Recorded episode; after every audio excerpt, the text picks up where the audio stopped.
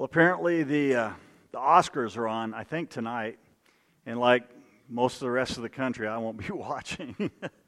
but uh, I guess it was about seven years ago in 2014 that Ellen DeGeneres took a selfie at the Oscars, and that became the most reshared, the most retweeted selfie of all times. And uh, you can go to the next slide there. Some of you might have seen this. If you're not on Twitter like I'm not, you probably didn't see. You probably saw it somewhere else anyway. But it's amazing that even seven years later, that still remains the fourth most retweeted post of all times. Now, selfies are not anything really new, right? I mean, selfies have been around for a long time, even before the invention of the cell phone, believe it or not. Matter of fact, even before the invention of the camera, there were selfies. We have examples of artists who did selfies way back then. And yet, they've become so proliferous in our day, haven't they?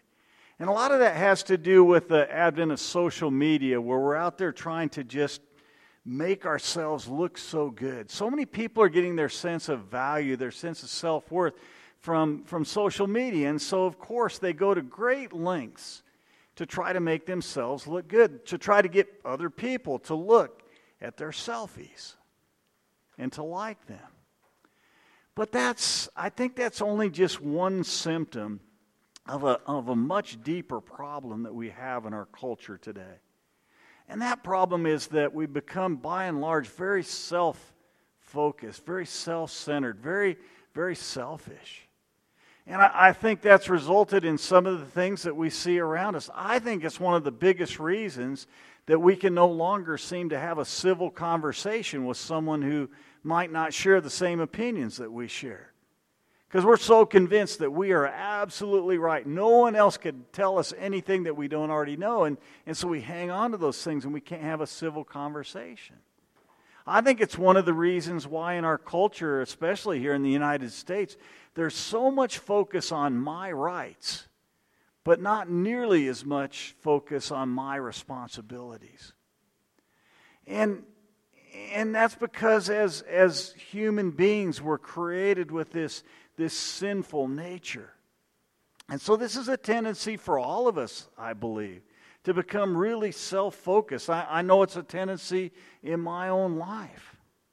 And my guess is that it might be for you too.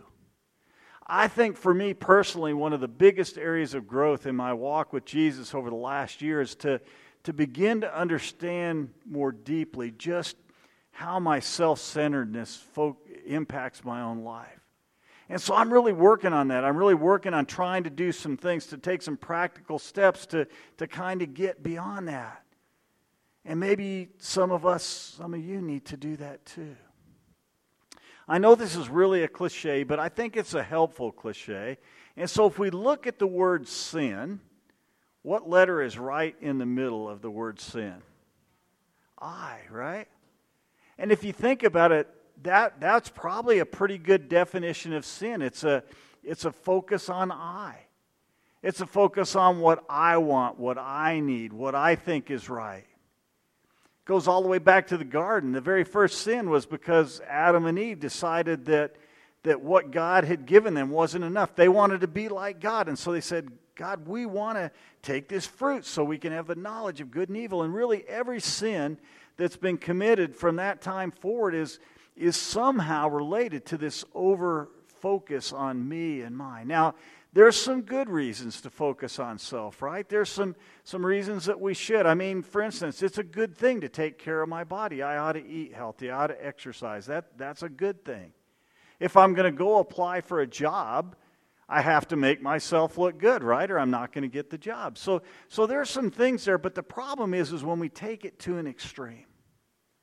And this morning, as we continue in our sermon series where we're looking at the book of First Thessalonians and we're talking about living in light of eternity, what we're going to do is we're going to look at a passage where Paul is going to give us some really good practical advice on how to make sure that we don't get so caught up with self that we fail to be able to carry out the mission that Jesus has given to us.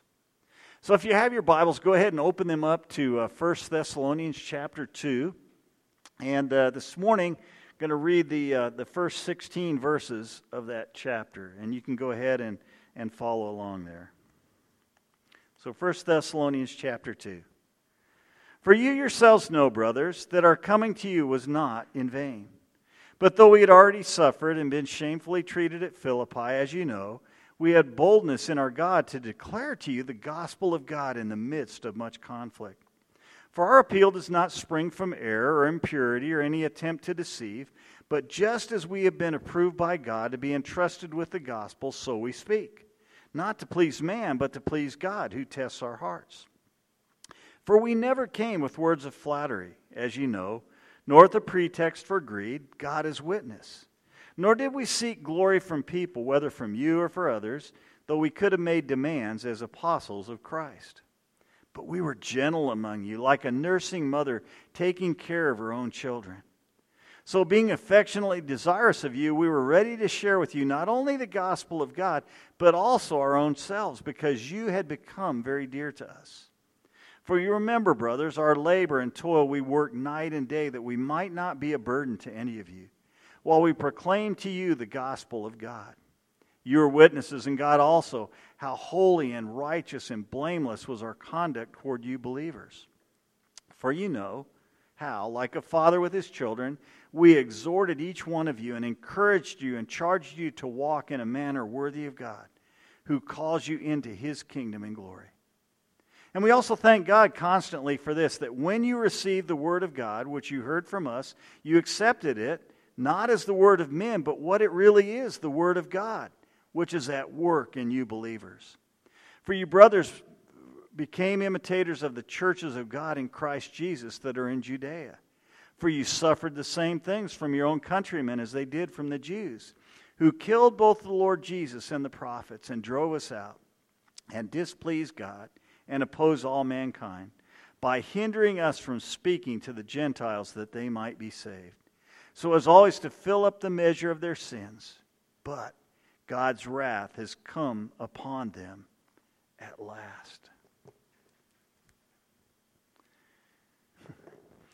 Apparently, in, uh, in Paul's day, there were a lot of these kind of itinerant philosophers, these wandering philosophers, and they would go around from, from town to town and they would find out what the people wanted to hear and they would speak those things. They would speak with flattering words and for some reason, I don't personally understand this, but people would actually pay these people money to do that. Imagine. Of course, we don't have anything like that at all in our culture, right? Where people go around and speak flattering words and expect someone else to, to give them money for that. But they would go around and do that, and they would go from town to town, and they would kind of get as much money as they could, and they would take off. And, and so, what was happening there in Thessalonica is there were some Jews there that were accusing Paul of doing exactly the same thing. But Paul's going to defend himself here. He doesn't always do that, but here he does. And I think it's really important that he does that here because he's going to help them to, to understand what's going on here. And so he begins to defend himself. He says, No, we didn't do that at all. We were there, we were there to, to preach the gospel. Now, these people said, Well, no, Paul's just like them. He came with flattering words, and guess what? He, he took off in the middle of the night and left town. Now, they were right about that. Remember, we talked about this last week that when Paul came there to Thessalonica, that, that he went first to the, to the Jews, and most of them rejected him. He goes to the Gentiles, and some of the Jews got really jealous, so they ran him out of town. But Paul's saying, No, I didn't do that at all. So, as a matter of fact, not only did I not take your money, but I worked while I was there so that no one could accuse me of that.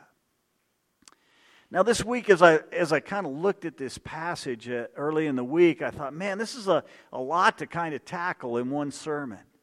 And I kind of wish that I'd broken it down into some smaller chunks. But, you know, the more that I looked at it over the, over the week, I began to realize that maybe there's some good value in looking at this as a whole because I began to see that throughout the entire passage, there's kind of a common theme that runs throughout there. It's the one that we want to talk about this morning. And so here's the theme or the, the main idea that we're going to look at this morning. And this, that's this that churches that make an impact for the gospel when they choose to be selfless in a selfie world. That's really what Paul is writing about here. He's writing about how is it that, that, that in a world that's so focused on self, that we can be effective by not doing that, by not focusing so much on self, but, but by focusing on other people. And so let's just kind of jump right in. I want to look at, at some things that we can learn here about how we can do that. Because, like we talked about last week, if we, need, if we want churches to make an impact by doing that, then the individuals within the church also have to do that. So let's look at how to be selfless in a selfie world. Let me share a few things with you. Here's the first one that we want to look at together this morning that I have to believe that the Bible is the Word of God. I have to believe that the Bible is the Word of God. Notice what he said. He uses this phrase, the gospel of God, here three times. That, that phrase is actually only used eight times in the entire New Testament. Three of them are found in this chapter, so it must be something important here. And when he uses that phrase, what he's saying about the gospel, he, when he calls it the gospel of God, he's saying, first of all, that it belongs to God. He's saying, second of all, that it has the authority of God that goes with it. And so he talks here about how the, the Bible that we have, it's not just the words of men, it's the Word of God. And that's what Paul was preaching. He says, What we're preaching is we're not just using flattery, we're not just using the things that you want to hear, we're speaking to you the Word of God. And he reinforces that in verse 13 when he writes this. He says, And we also thank God constantly for this, that when you received the Word of God, which you heard from us, you accepted it not as the word of men, but what it really is the word of God, which is at work within you. So, Paul, he says, you, need to accept the Word of God as it really is. It's the Word of God. You need to believe that it's the Word of God. And we've talked about this before. This idea of believing is more than just an intellectual assent. It's meaning that as we read the Word of God, we believe it so much that we're willing to change our lives based on what we read in here. We've talked a lot about this um, with the men over the last few weeks from, from the, uh, our Saturday morning Bible study. We've been talking about having a biblical worldview. And what that just means is that we look at everything in our lives based on what the Word of God says. Whether that's our schoolwork, or our marriages, or our parenting, or our jobs, the way we deal with other people in the relationships, that that all those things ought to be guided by what we find in the Word of God. And if we really believe that it's the Word of God, then we're going to allow it to be at work in us. Notice that's what he says here. He says, if you believe that it's truly the work of God, he says, it's at work in you believers. That phrase at work is a really interesting word. It's a, it's a Greek word that, um, that, that we get our English word energy from. And what he's really saying is this that if you truly believe that the Bible is the Word of God, then it's going to energize every area of your life. So here's an easy test to tell whether you really believe the, that whether the Bible is the Word of God. Is it what is energizing every area of your life? Is that the first place that you go, not the last place? Is this your guide for all those things I just talked about, everything from your schoolwork to your relationships? Or is it not? So, the first thing, if, if you want to be not self focused, you have to take this as the Word of God and believe it and, and change your life based on this, not based on your own feelings, not based on your own desires. The second thing we have to do is, if we don't want to be so selfish, is that we need to proclaim the Word of God with lips and lives. Now, hopefully, if you were here last week, this sounds really familiar, right? Because this was kind of the main idea last week that we talked about. That if we want to be effective, that we need to be proclaiming the Word of God. And we need to do it with our lips, by the things we say. We need to do it by the way that we live. And Paul talks a lot here about proclaiming the Word of God with our lips. As a matter of fact, he uses all these different synonyms here to describe what it means to, to, uh, to proclaim the Word of God. He says to declare the Word of God in verse 2. He talks about speaking it in verse 4. He talks about proclaiming it in verse 9. And he talks about sharing it in verse 8. So he really emphasizes this whole idea that at some point we have to speak the gospel with our lips. And that's, that's a really important thing for us to do. Now, in our culture, unfortunately, there are some there are some churches that have kind of gotten away from speaking the Word of God. In order not to offend people, they're really careful not to talk about sin. Or they're really careful not to talk about uh, some of the biblical standards for things like marriage or gender identity because they don't want to offend anyone. But I'm here to tell you this morning that I don't really think that's the most loving thing that we can do for people. As a matter of fact, I want to I'm going to share with you a statement that that I think is the most important thing that you can take away from this message today. And here's here's what I would say about this idea of proclaiming the word of God. That the most loving thing we can do for another person is to hold fast to the truth of God's word.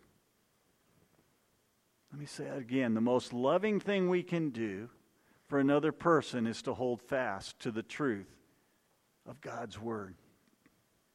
You know, sometimes I, I, think we think, well, you know, the best thing is maybe I can water down the gospel just a little bit. Or maybe I can kind of leave out some of the things. Maybe I can just not talk about, about sin because that might offend somebody. And I think we do that with good intentions. I think some of the churches that, that fail to talk about sin or, or some of the harder aspects of the gospel, they do it with good intentions. I think maybe the mindset is something like this well, if I can just get them to, to pray the prayer and give their life to Jesus, then, then over time, maybe they'll come to really understand that and they'll really hold on to the truth of God's word. But I, I'm not sure that's the way it works. I don't know how many of you in here might uh, own a timeshare. I know some of you do, and some of you have great, you know, that's been a great thing in your life. But do you realize that one of the fastest growing industries in our country right now are companies that help people get out of their timeshares? And you know why that is? Because when they sold these timeshares, they used deceptive means. They didn't share all the information, they just shared the stuff that made it look really good. And now people are finding out that they have these rapidly increasing maintenance costs that they have to pay. They can't get the weeks they want. To, you know, all the stuff doesn't work. And what I'm afraid of is that if we try to water down the gospel, that the same thing can happen in a spiritual sense. That if we're not honest with people up front about the fact that they need to confront their sin, if we're not honest up front about the fact that, that God's Word has some things that we need to hold to when it comes to things like marriage and things like gender identity that might not conform to our culture, that, that you know, when they become aware of those things, they might turn the other way. They might feel like they've been sold a, good, a bill of goods. So I'll say it again that the most loving thing that we can do for another person is to hold fast to the truth of God's Word. It's not really loving to water it down, even though we might think it is. However, this does lead to the next thing that we have to do, which is kind of a balance here, and that is that we have to be compassionate. Paul writes here that, that they were gentle, like a nursing mother taking care of their children. You know, Paul didn't just go in and beat the people over the head with the gospel. They were, they were gentle in the way that they shared it. And I think we need to do the same thing. We need to be compassionate towards other people. We need to be gentle towards them. We can hold to the truth of God and yet still do this at the same time. And both Paul and Peter write about that in the New Testament. Here, here's what Paul said in the book of Galatians about that. In Galatians chapter 6, verse 1, he says, Brothers, if anyone is in caught, caught in any transgression, you who are spiritual should restore him in a spirit of what? Gentleness. Keep watch on yourself, lest you too be tempted. Or Peter, in 1 Peter, he writes, this is chapter 3, probably a familiar passage to a lot of us. It says, But in your hearts honor Christ the Lord as holy and here's kind of the key part always being prepared to make a defense to anyone who asks you for a reason for the hope that is in you. Yet, do it with what? Gentleness and respect. Having a good conscience so that when you are slandered, those who revile your good behavior in Christ may be put to shame. I think those passages are pretty clear. We need to, if we're going to be focused on others rather than on self, then we need to be compassionate with God's truth. We need to hold to the truth, but we need, can do it in a compassionate way. The next thing that we see here is that if we're to if we're not going to be selfish is that we need to expect opposition. Paul writes to them here and he says, "Man, you guys are facing the same kind of opposition that the churches in Judea there in the area around Jerusalem are facing." He says, "Not only that, he said, man, when I came there that, you know, me and my companions, we all suffered all kinds of opposition. I mean, we were run out of town time after time after time. So Paul knows what it is to face opposition.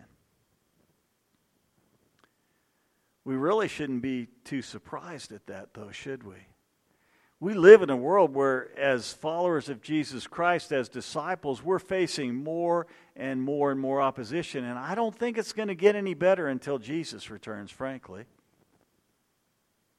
But like I say, we shouldn't be surprised. A few hours before he goes to the cross, Jesus said these words to his disciples in John chapter 15. He says, If the world hates you, know that it hated me before it hated you.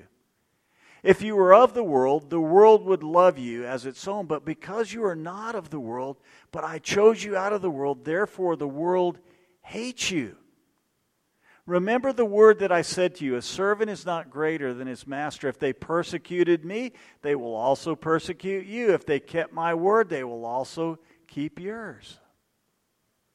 So Jesus makes it really clear that we, are, we ought to expect opposition. I can tell you right now that if you hold fast to God's word, when it comes to some of the controversial types of things in our culture, like some of the ones I mentioned earlier, like the biblical model for marriage or, or gender identity. If you hold to those, I guarantee you will be called names. You will be called intolerant. You'll be called a bigot. You'll be called probably far worse than that. And now, do you realize that in some states, even here in the United States, that you could be arrested for a hate crime for doing that? And as I said, it, I think it's only going to get worse as we get closer to Jesus' return. So we ought to expect opposition.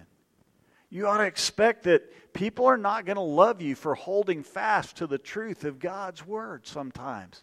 And what you need to do because of that is you need to make up your mind ahead of time that when that happens that you're not going to give in to that opposition, that you're going to hold fast to the word of God regardless of the consequences. Because if you don't decide that ahead of time, when you get in the heat of the moment, it's going to be really hard for you to do that. Finally, the last thing that we need to do is we need to trust the results to God. I love what Paul says here. He says, We didn't do any of this to please men. He says, I'm doing this to please God.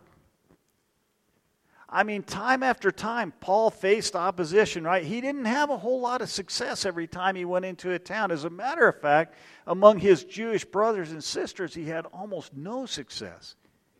His usual pattern was to go into a town, and the first thing he does, he goes to the synagogue on the Sabbath and he shares the gospel from the scriptures.